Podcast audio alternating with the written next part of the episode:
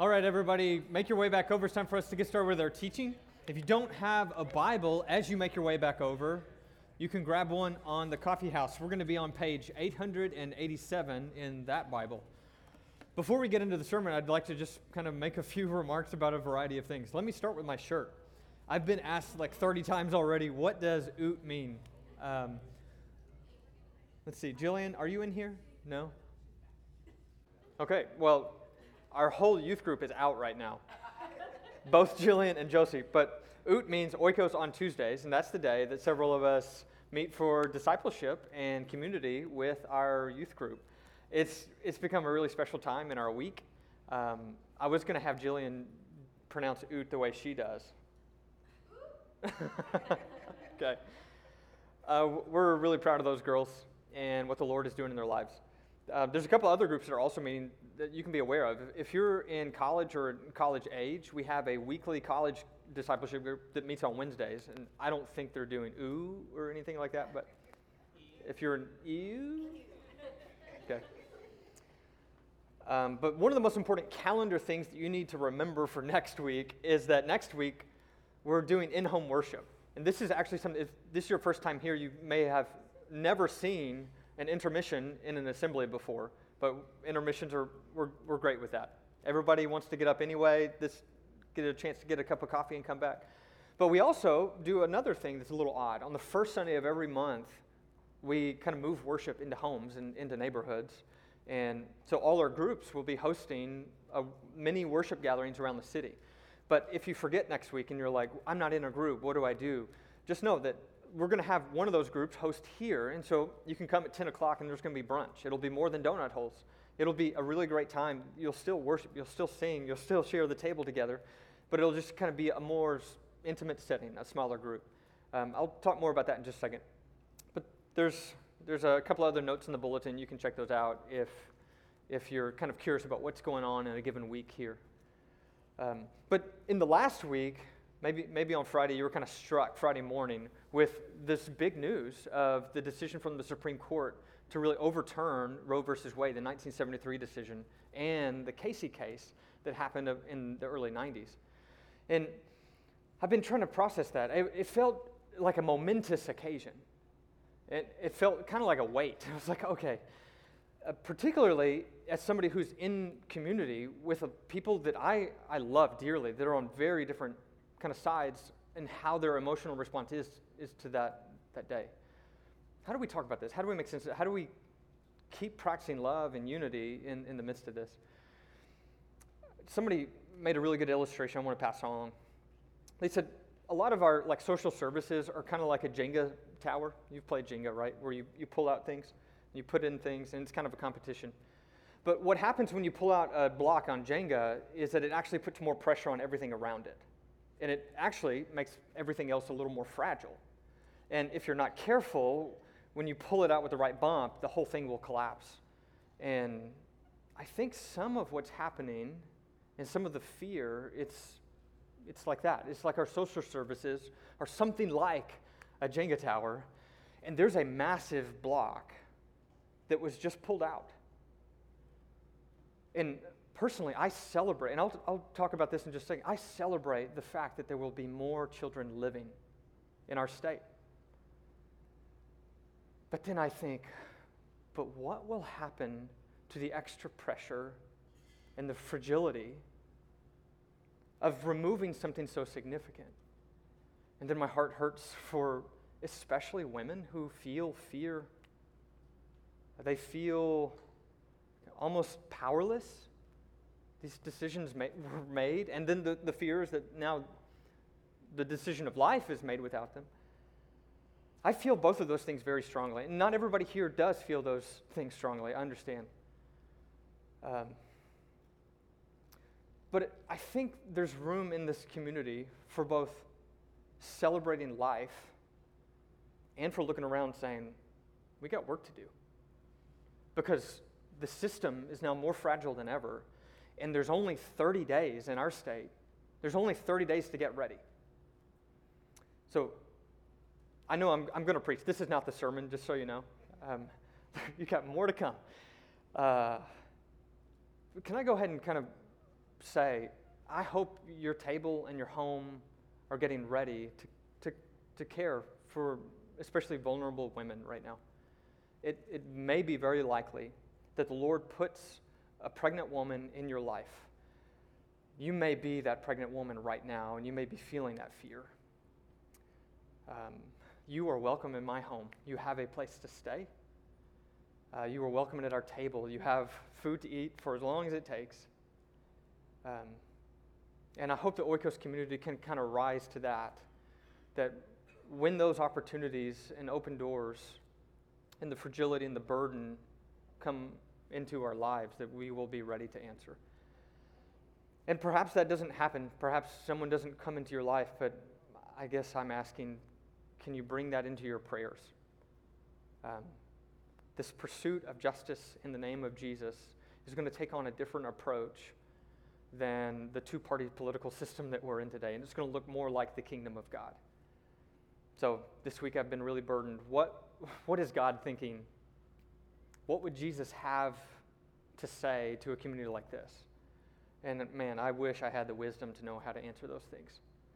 Um, but I, I tend to think that if our prayers are filled with praise and lament, we're at least mirroring the, the people of God for thousands of years before us. And if our prayers are filled with desire for life for children and for life for mothers, I think we're, we're on good ground here too. Um, can I just say a quick prayer about this?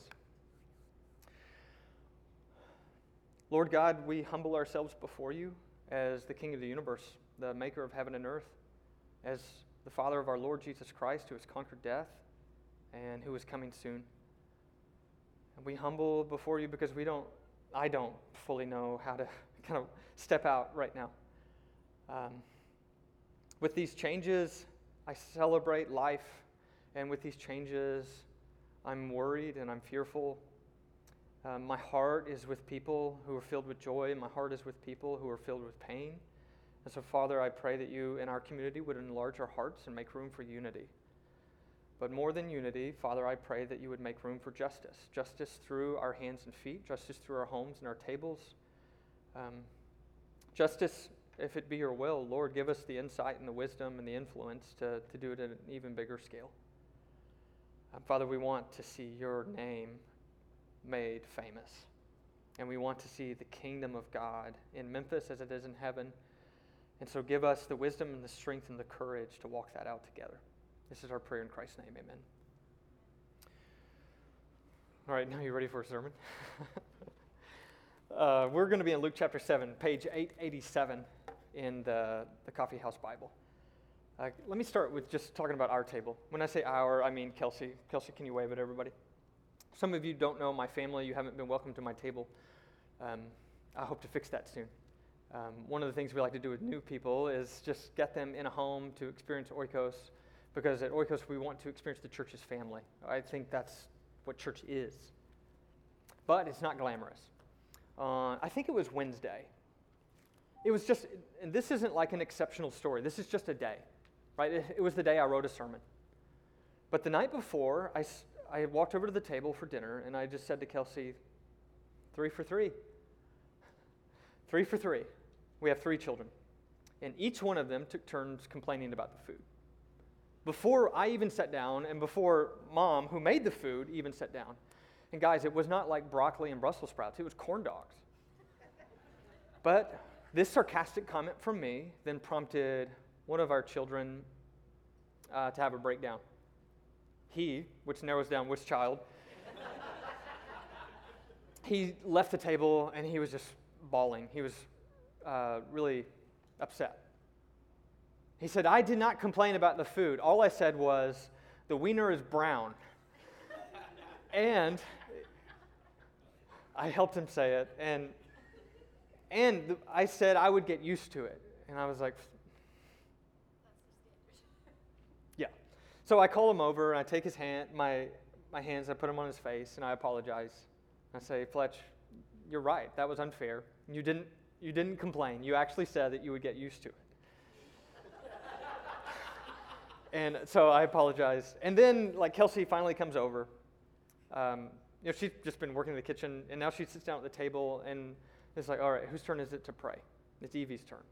Evie says, Dear God, thank you for mama and daddy. Thank you for my brother and sister. Thank you for my school. Thank you for mama and daddy. Thank you for my brother and sister. Did I say thank you for mama? I was like, okay, this is, this is like a little glimpse into life in our home. And then the kids are giggling and they start kind of giving some suggestions for other things that she might want to pray about. And then, okay, amen, let's eat. At our table, at, um, we normally do highs and lows. And so we take turns asking questions. It's highs and lows. But mostly it's just noise, right? There's a lot of people saying lots of things. There's people like circling the table, sit down. Um, can eat your food, please. You need to eat all of that. Um, all right, did y'all hear what she said? And then at some point, I'm hearing about basketball camp and I'm hearing about swimming. I get 30 seconds to kind of hear what Kelsey has done that day. And then we're done eating. Whew. The kids take over the dishes. You know, there's clanging, there's stuff that drops on the floor. You know, it's like, thanks for cleaning up. Now the kitchen's a mess and the sink is full. And I'm telling you, this is not exceptional. This is just a day. And it's like, oh, why do we do this every day? Let me tell that story from just another lens. Same, same stuff happens, right? But there's an author that I really like. I've quoted him before. His name's Justin Earley. Justin Earley is not a pastor, he's not a scholar. Justin Earley is an attorney um, who's trying to live a life of discipleship with his family in his context. He knows what it's like to be busy, he knows what it's like to have kids. And even though you may not have kids, I bet that you know what it's like to kind of live in a chaotic apartment or a dorm or just have noise and stuff. And for but what he says is that when you look at our lives, instead of looking at a practical lens, he says, look at it through a liturgical lens. David, thank you for doing the generosity liturgy. He said, liturgy is still pretty new for me. Can I give just kind of a definition of what liturgy is? Because it's a churchy word. He says that liturgy is a cadence of worship. You know what a cadence is? It's like a rhythm.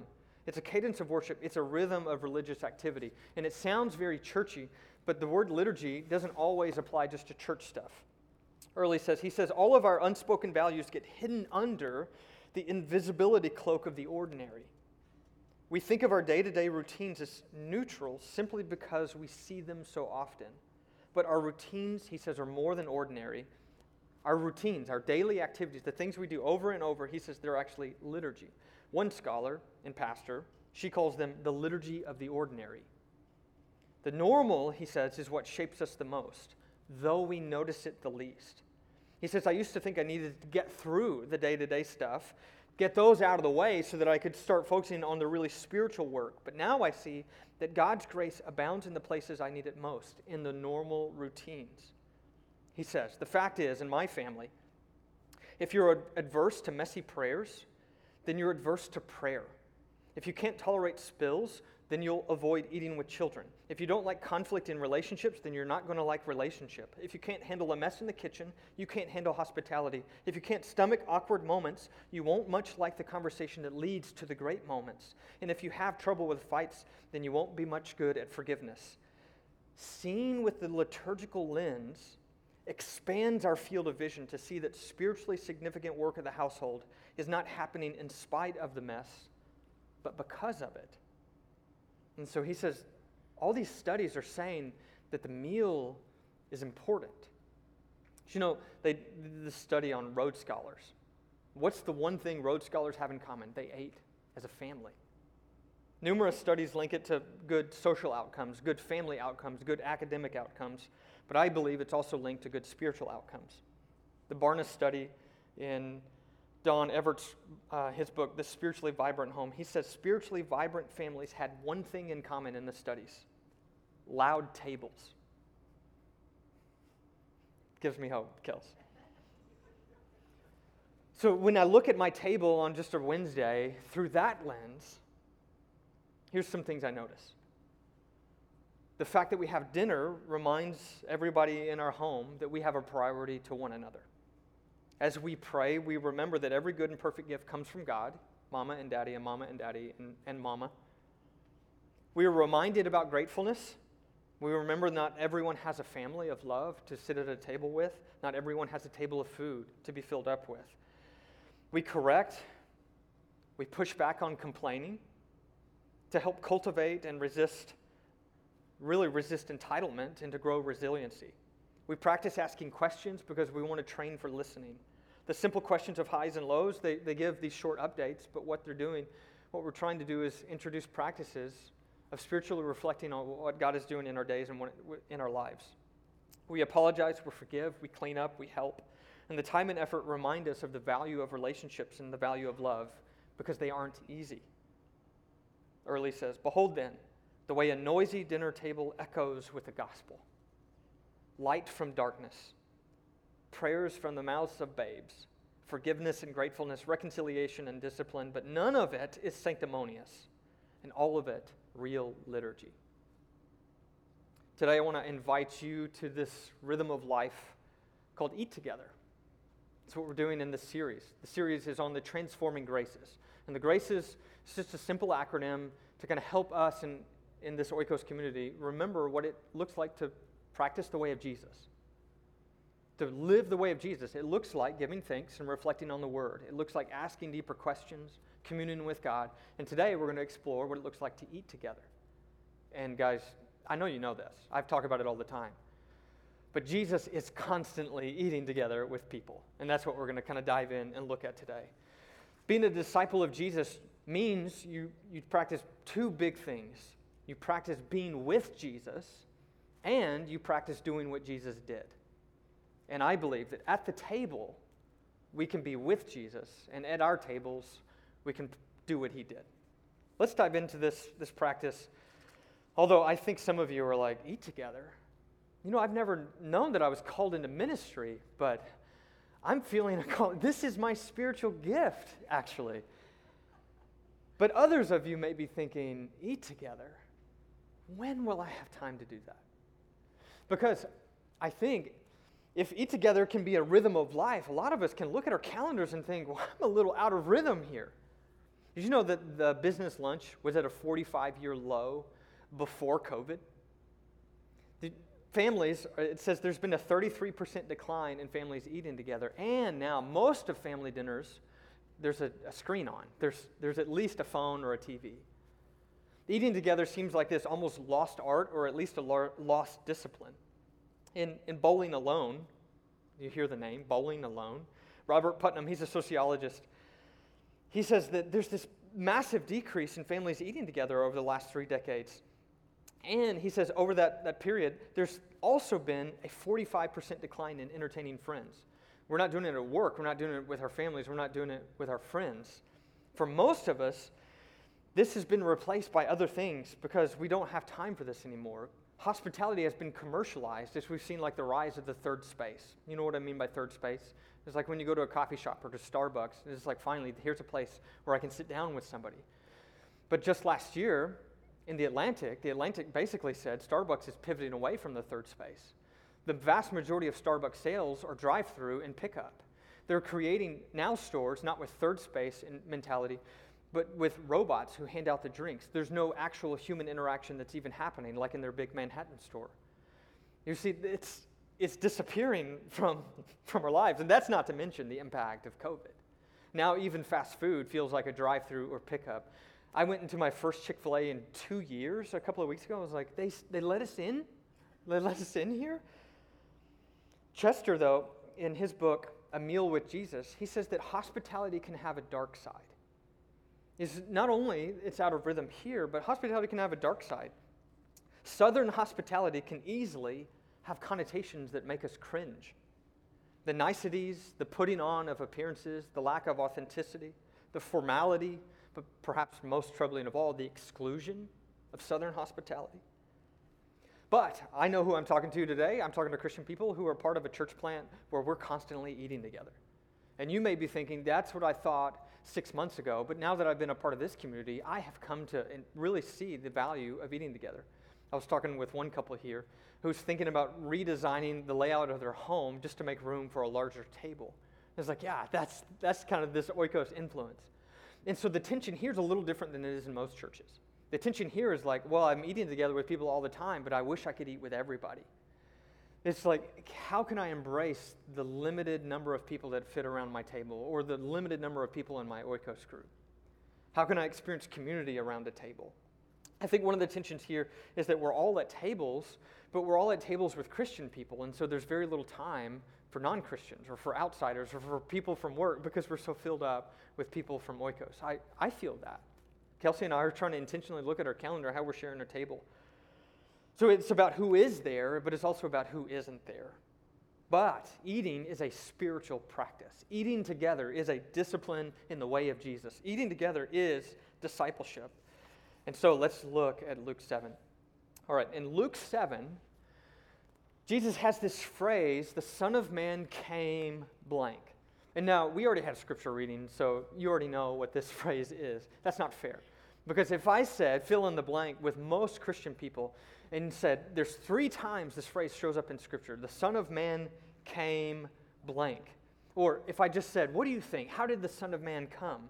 The Son of Man came preaching the word. The Son of Man came establishing the kingdom. The Son of Man came to die on the cross. Or if you really knew your Bible, you would say, The Son of Man came to seek and save the lost. The Son of Man came not to be served, but to serve and to give his life as a ransom for many.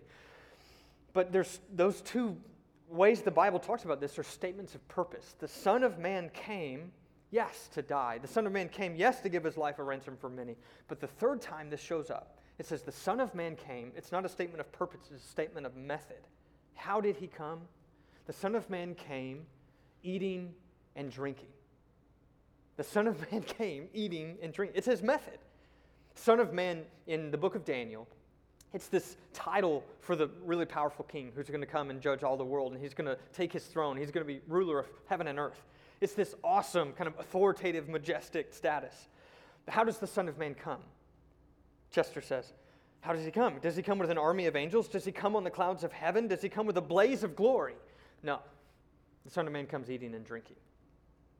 He comes eating and drinking. And our text says, Because he came eating and drinking, you say, Here is a glutton and a drunkard, a friend of tax collectors and sinners. Now, you know what a glutton is. A glutton is somebody who eats all the time, and a drunkard is somebody who's drinking all the time. The reason Jesus was accused of these things is because he was eating all the time and drinking all the time.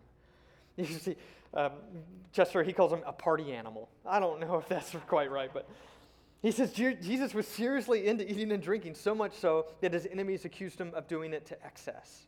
That, at least, is fair. So, how did Jesus get this reputation of being a glutton and a drunkard, a friend of tax collectors and sinners? Well, if you just look in the Gospel of Luke, you see that Jesus is constantly eating with people. In Luke 5, it's the story of where he calls Levi, and then he has this party with tax collectors and sinners. In Luke 7, that's what we're going to look at, he goes to the home of Simon the Pharisee to eat with him. In Luke 9, Jesus is feeding the 5,000. Luke 10, as Michael alluded to, he's having a meal with Mary and Martha.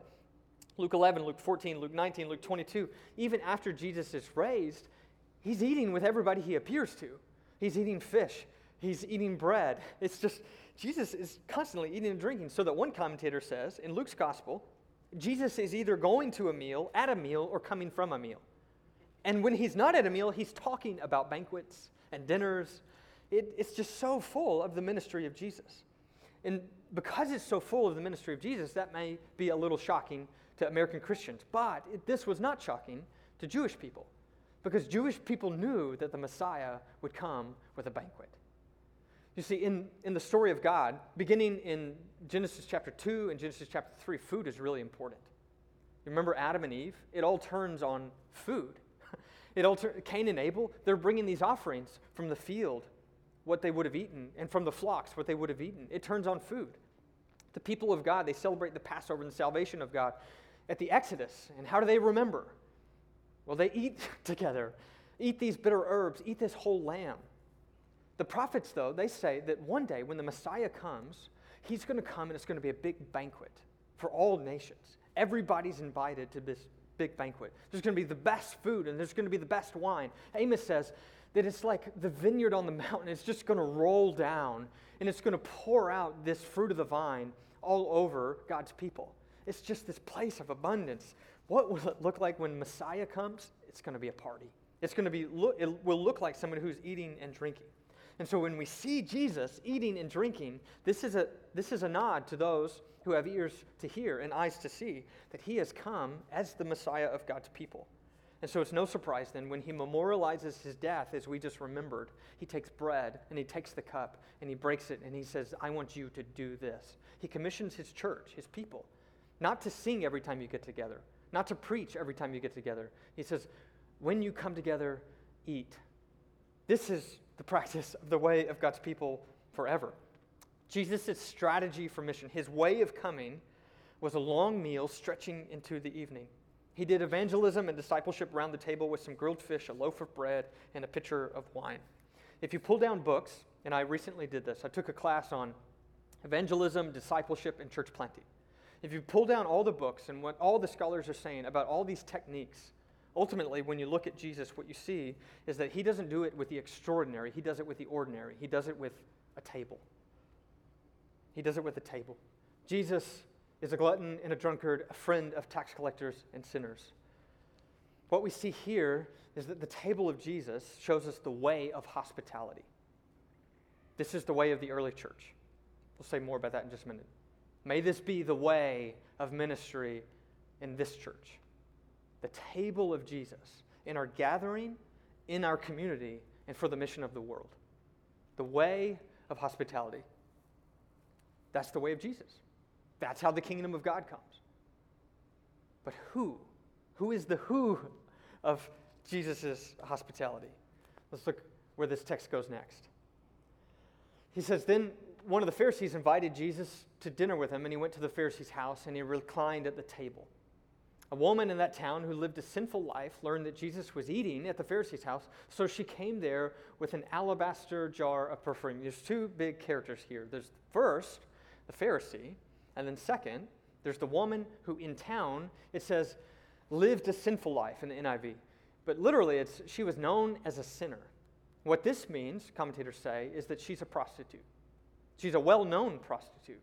It's not like she was falsely accused of prostitution. She's probably been the customer of some of the people at the dinner party, right? This is a weird gathering where there's a Pharisee and this woman. It's weird because Pharisees at this time drew extra lines around who could be invited to their table. And honestly, for good reason. Because in the Old Testament, in the people of God, there's this practice of eating with God at the temple. You eat with God at the temple. This is where you go make your sacrifice. The priest eats with God. You can commune with God around food, and you do it at the temple. But what happens when the temple's destroyed? What happens when you. How do you restore life with God? And the Pharisee said, Well, the best way to restore life with God, especially when we're living all around this empire, he says, we have to turn our altar, our tables into the altar. What we need is holiness in our homes, just to the level of the holiness of priests. And the priests, they can't be around sinners. They can't be around Gentiles. And so maybe our homes and our tables shouldn't either maybe we should practice the level of cleanliness that the priests do so that the Lord will come back to his people. That's the thought process of the Pharisees who say, we can't have anything to do with tax collectors and sinners. We can't have anything to do with the outsider and the prostitute. So I think it can come from a good place, but what it ends up looking like is a social exclusion. But just to try to kind of bridge it from the first century into our century, can you just imagine this for a second? You can close your eyes, imagine if you want. You hear the doorbell ring, but you think nothing of it. You're at a dinner party. There's some prominent church leaders, you know, elders and pastors. You see these very Christian people around. Ding dong. A woman pushes her way into the room, and then you see the despairing face of the host's wife. This new arrival is wearing a tight fitting, low cut blouse, a skirt that is way too short, and stiletto shoes.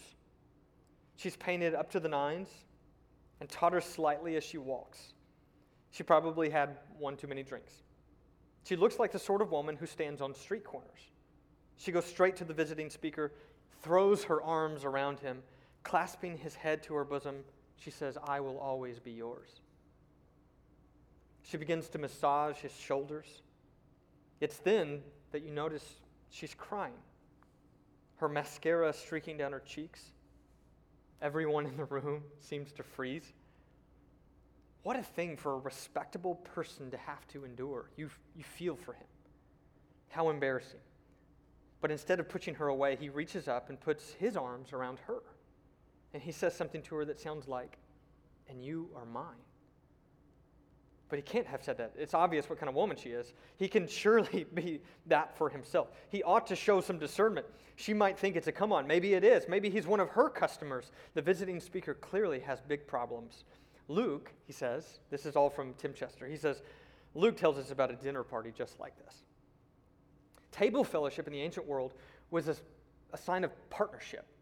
When you shared a table with somebody, it was a way of basically resembling and embodying a covenant. These are my people. These are the people under the blessing of this house. These are the, the people who share in this bread, share in the blessing that was broken over it before we shared together. So, table fellowship for a Pharisee and a prostitute was unheard of. Almost more so than it would have been for us. Let me stretch that a little bit. I think because our culture is pretty sexualized, we're not quite as put off by prostitutes. So, John Mark Comer, he's a pastor in Portland. He says, What if instead of prostitutes, we exchanged it for somebody else? He's like, We don't have tax collectors and prostitutes that really make us think, Oh, no. He says, Put, put in somebody else. Who's the worst sinner you can think of? The worst sinner you can think of. Is it a pedophile? Is it a white nationalist? You're like, if it's not those, they're at the top, right? They're, they're at least close. Can you imagine Jesus sharing the table with a pedophile? With a white nationalist? you're going to that meeting? That feeling in your gut? Imagine how Simon feels. There's so much pressure. But what's remarkable here is that Jesus doesn't seem to understand that his reputation is on the line. Everything this woman does is inappropriate. Joel Green, in his commentary on Luke, he, he just says, let, just letting her hair down in this setting would have been on par with appearing topless in public. Remember, they're not in a sexualized, like post sexual revolution American culture. They're in a Jewish first century, very, very buttoned up type culture. He says that would not have, it was on par with appearing topless in public. I don't know what I would do if a topless woman appeared at my house. It would be very difficult for me to let her rub my feet, though, right? Kelsey's like. but Jesus is happy to link his identity with hers and her identity with his. Jesus isn't embarrassed by her, he's not ashamed of us. You need to hear this just like I do, I bet. Jesus is not embarrassed about you. He's happy to share his identity with you. He's happy to be near you. Those things that you've done, it's not that he's blind to them, it's not that he doesn't care about them. It's that he loves you. He genuinely wants to, to have you at his table. So, what does this woman do? It says, she stood behind him at his feet weeping. You may be like, what is the seating arrangement here? So, they're not sitting around a circle table, right? They're not sitting in chairs. It says that they're reclining at tables. So picture almost like, like a, a East Asian culture where there's a table very low to the ground and people are reclining. Um, they're, the table is here, so their faces are all at the table. Where does that leave their feet? They're kind of laying down, their feet are behind them. And she goes behind Jesus and she begins weeping. She began to wet his feet with her tears. And then it says she wiped them with her hair and she kissed them and poured perfume on them. The heads of the table, right? They're all there, literally with their heads at the table and their feet are back. And Simon can't believe what he sees. When the Pharisee who had invited him saw this, he said to himself, notice he doesn't say this out loud. Guys, Jesus is pretty spectacular. He's like doing some mind reading. He knows what she's thinking, he knows what he's thinking and he's way more frustrated by him, right? he can tell what's going on in her heart. Simon says to himself, if this man were a prophet, he would know who's touching him. If he were a prophet, he's reading your mind, bro. he would know who is touching him and what kind of woman she is. What kind of woman she is? She is a sinner. She's a sinner. The hoped for messianic banquet was supposed to be a feast of rich food for all peoples, Isaiah said a banquet of aged wine, the best of meats and the finest of wines, Isaiah 25, 6. Sounds pretty good. But the guest list had changed by the time Jesus shows up in Israel. By the time we get here, the sinner, the Gentile, the outsider, all peoples were no longer invited. A friend of tax collectors and sinners, a friend of prostitutes. We saw the way of hospitality, the table of Jesus. But this little story shows us and really challenges us on the who of hospitality. Who? Her? Jesus ate with sinners. He's at a, a, meal and he tells the people there, he's like, don't invite the people who have it all together. Don't invite the people who can pay you back. Go to the highways and hedges. Go to the poor and the powerless. Compel them to come in. Don't invite the people who have honor that they can bestow on you. Instead, invite the people that have no honor and are dishonored. He said, I want you to share your identity with them. I want you to share your table with them. Their problem wasn't the party, it was the guest list. This is pretty challenging to me. So we saw the table of Jesus, the way of hospitality. Now we see the friends of Jesus and the who of hospitality. There's one more piece, though. Let's keep reading. Jesus says to Simon, I've something to tell you. You're like, oh no, somebody's in trouble. That's right? Okay, tell me, teacher, he said. Two people owed money to a certain moneylender. One owed 500, that's like two years' wages, and the other 50, that's like two months' wages. Neither of them had the money to repay him, so he forgave the debts of both. Now, which of them will love him more? Simon replied, I suppose the one who had the bigger debt forgiven. He says, You've judged correctly, Jesus said. Can you imagine being put on um, to have to answer questions in front of Jesus?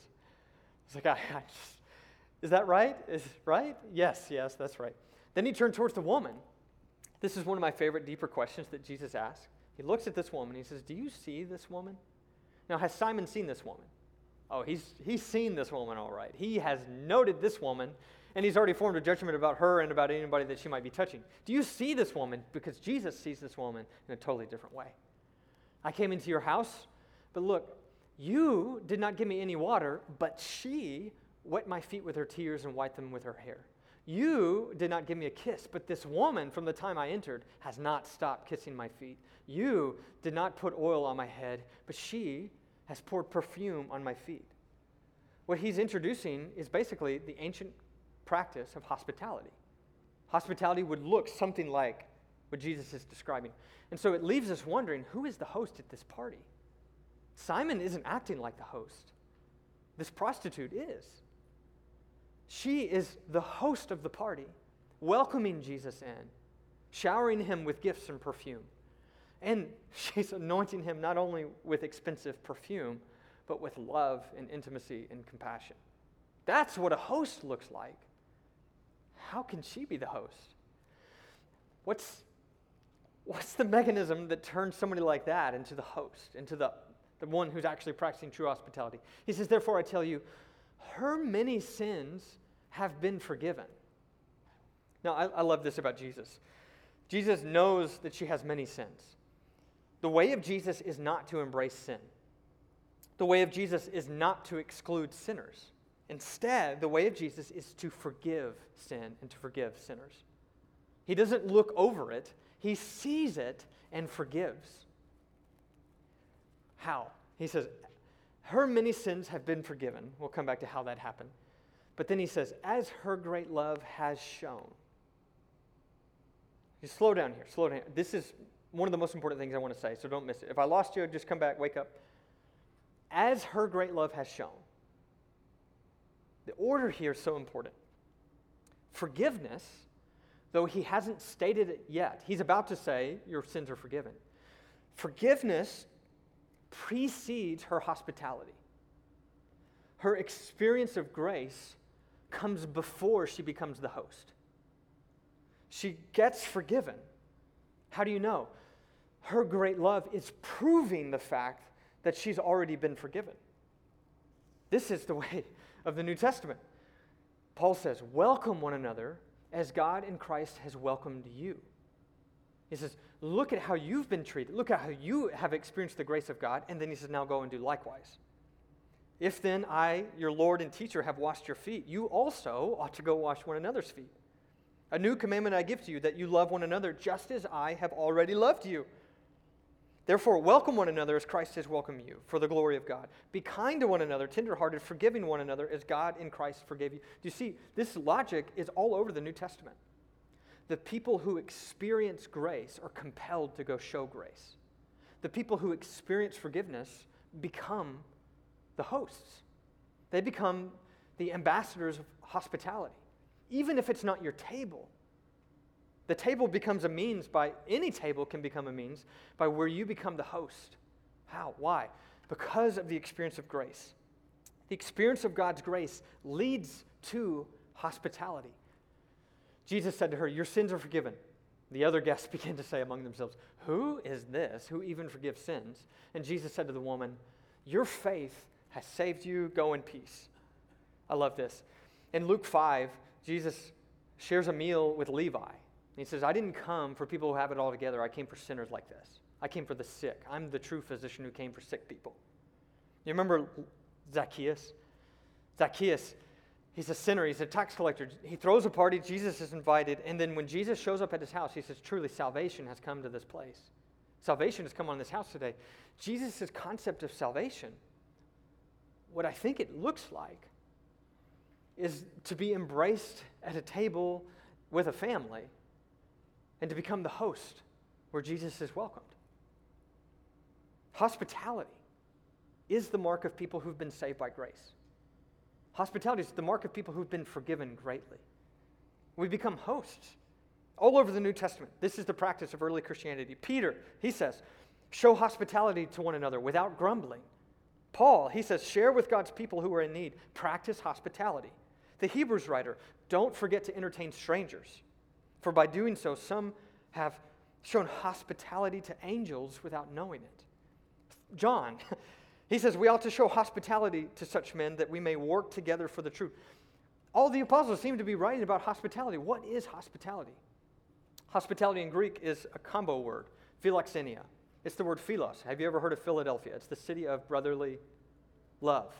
Philos is the word love. Have you ever heard of a xenophobe? A xenophobe is somebody who's afraid of somebody who's strange or someone who's foreign. The, the xenia is somebody who's different. Philoxenia is then the love of the stranger.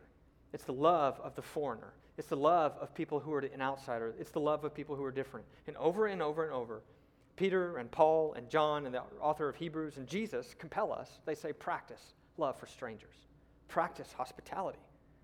This is the way of the church. This is actually a requirement for pastors and church leaders, like elders. Titus, he says in his list of what it looks like to be an elder or to be a shepherd, he says they have to practice hospitality. Paul says the same thing in 1 Timothy 3. It's an essential requirement of church leaders. You have to practice hospitality. And I know this isn't the way of church leaders in most churches. I've, I've served alongside elders for years and years and years and was never, it, I'm not even a stranger, but I was never invited to their homes and to their tables. But this is an essential practice of God's people, and it's an essential practice of God's leaders. And this is what changed the world.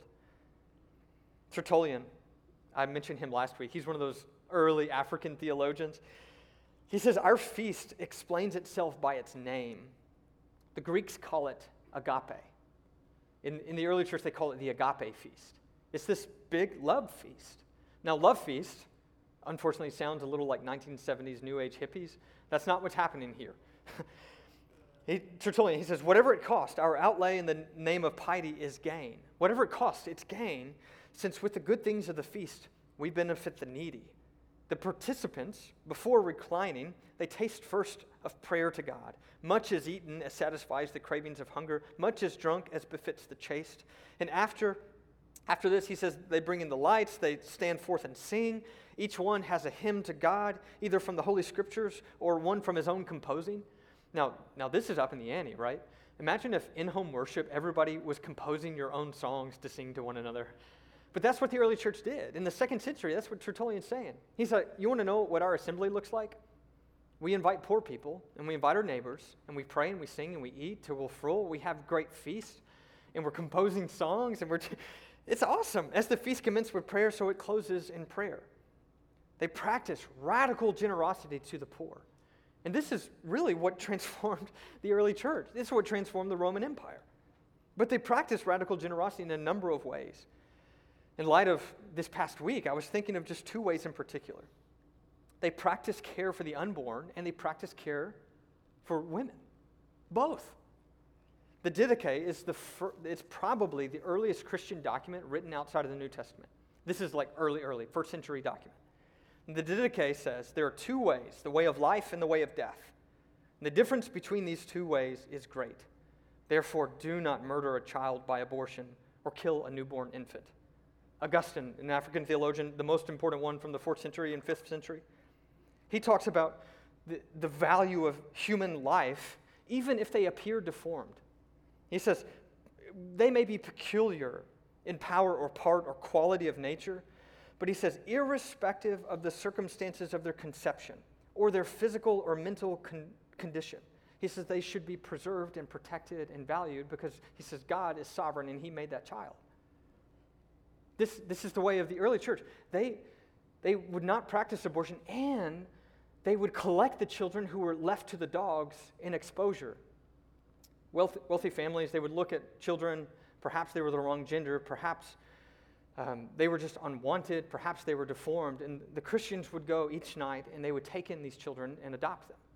They would embrace them. And this was one reason that Christianity grew because they had way more children than everybody else. But it wasn't just that they cared for children, they also cared for women in remarkable ways. Women were flocking to the Christian church because they knew that if, if these men here, they loved their wives, they were chaste, they didn't have prostitutes on the side, they were faithful to one woman, they could be treated with dignity and respect, they could be fed, and if, if they were poor and couldn't afford anything, they could be welcomed to the table. And so women and children filled up the early churches. It was, it was like the, the lower, the people that nobody else wanted. So much so that there are emperors writing letters about what to do about this problem. There are governors writing, and they say, you know, we're, we're losing ground here, we're losing respect. For instance, some of you have heard me quote the Emperor Julian. He's, he says this He says, We must pay special attention to this point, and by this means effect a cure. For when it came about that the poor were neglected and overlooked by our pagan priests, he didn't call them pagan, he just means, you know, the priest of Zeus or whatever. He says, Then the impious Galileans, what he means is Christians, followers of Jesus, he says, they observed our poor, how they were being overlooked, and they devoted themselves to philanthropy. They gained ascendancy in the worst of deeds through the credit they win for such practices. He says, just as those who entice children with cake, and by throwing them to them two or three times induce them to follow. And then when they're far away from their friends, they cast them on board a ship and sell them as slaves. He says, by the same method, these Christians, the Galileans, they begin with their so called love feast or hospitality or service of tables, for they have many ways of carrying it out, and hence they call it by many names. And the result is they have led very many into atheism. Atheism in this context means a rejection of the gods. How did Christianity overtake the Roman Empire in the days of Julian? He says they showed hospitality to the poor, they showed hospitality to children. He says, why don't we try to do this to beat them at their own game? Of course, Julian's efforts were a total failure. They could not match the radical generosity of people who had experienced the generosity of God in Christ. All right, so what does this look like for us? What does this look like for us? Um, I think it looks like grace, community, and mission. It looks like a rhythm of life that practices the way of Jesus, eating together grace, community, and mission. Part of community means embracing the limits of a, of a table and the limits of a home. Um, grace, one of the most loving things you can do is just simply sit down with a family and, and eat in the same place, at the same time, together. that, that would be transformative. But grace will also include some other things. Chester, he says, hospitality leads to collateral damage. Food will be spilled on your carpet. You'll be left with cleaning up. Your pantry will be decimated. But remember that God is welcoming you into his home through the blood of his son. The hospitality of God embodied in the table fellowship of Jesus is a celebration and sign of his grace and generosity, and we're to imitate that generosity. You see the grace? But community. Community is experienced through the table. He says many people love the idea of community in theory. Community sounds great. But what community looks like in real life, not in an abstract sense, is people called together to sit around the table. Mission.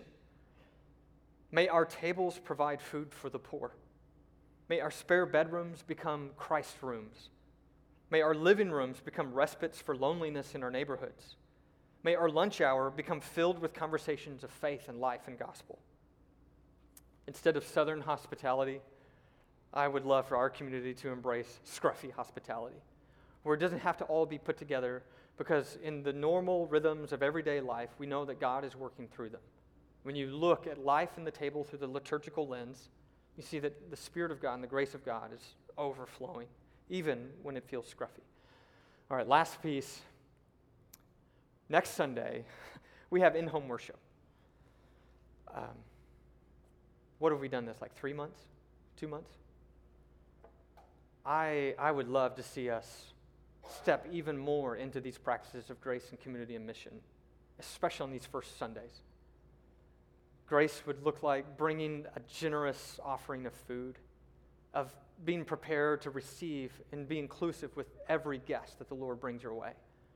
Community looks like having time and a slowness to kind of sit and to listen and to ask the second and the third question. But mission. One of the simple ways that we can practice mission with our tables is to just invite somebody next week.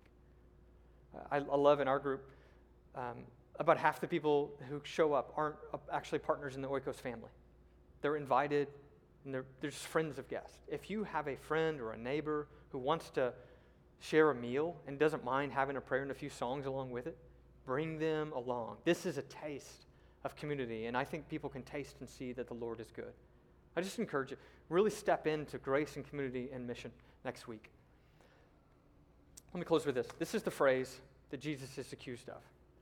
There's so much more happening here. Um, I'm not going to go into all of it, but um, look at him. He, he came eating and drinking, and you said, Here is a drunkard and a, a glutton and a drunkard. What they're doing is in quotation marks. It comes from the book of Deuteronomy. The parent who looks at their child and he says, This is my stubborn and rebellious son. He won't obey our voice. He's a glutton and a drunkard. What do you do with this son? The rebellious son, the one who's wandering, who won't listen to authority. In the Jewish community of the time, all the men of the city, the next verse says, shall stone him to death with stones. So you shall purge the evil from your midst, and all Israel shall hear and fear. Do you see the stakes of what they're calling Jesus? They're saying this man deserves to die. It's not the party, it's the guest list that got Jesus killed. But, Deuteronomy goes on if a man has committed a crime punishable by death and he's put to death, hang him on a tree. His body shall not remain all night on the tree, but you shall bury him the same day. For a hanged man is cursed by God. You see the, the crazy irony here? This is the point to Jesus' moment. Where when we're talking about hospitality and talking about the experience of grace and talking about forgiveness. We've been forgiven, so we become hosts. We experience grace, so we become hospitable. How does this happen? What happens at the cross? Paul says that even though he's sinless, he experienced the curse so that we could be broken free from it. Jesus dies the death of the rebellious son, even though he was innocent.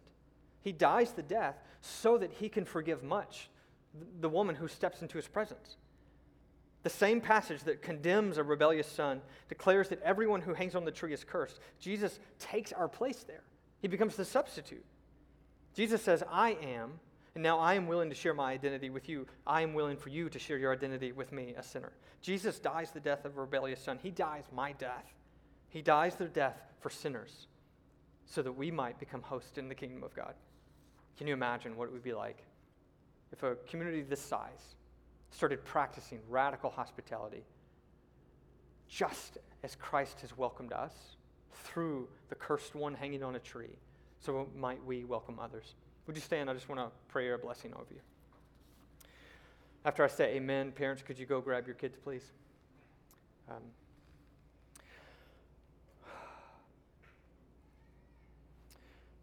Lord God, our Father, King of heaven and earth, we praise you, our gracious host. You have welcomed us through the blood of Christ. Empower us to welcome others into our homes and to our tables. Father, would you grow Oikos Church through the practice of hospitality? Father, would you grow us through the practice of hospitality? For your glory and kingdom. In Christ's name, amen.